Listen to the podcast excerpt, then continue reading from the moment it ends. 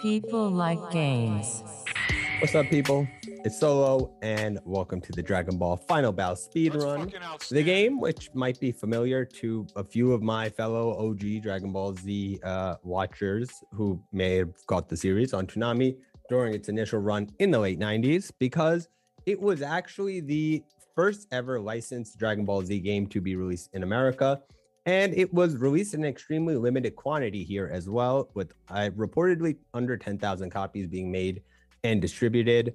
The reason being that Dragon Ball Z aired in 96 here in America and wasn't really popular. So the game was coinciding with a year after the fact of the GT series ending in Japan, but a year after Dragon Ball Z ended up airing here in America. So um, didn't really make sense for them to overly uh, market that as well because the anime hadn't caught up. But point being, it was the only licensed Dragon Ball Z game that existed here until Budokai in 2002, alongside the Legacy of Goku uh, for Game Boy Advance, if you remember those two.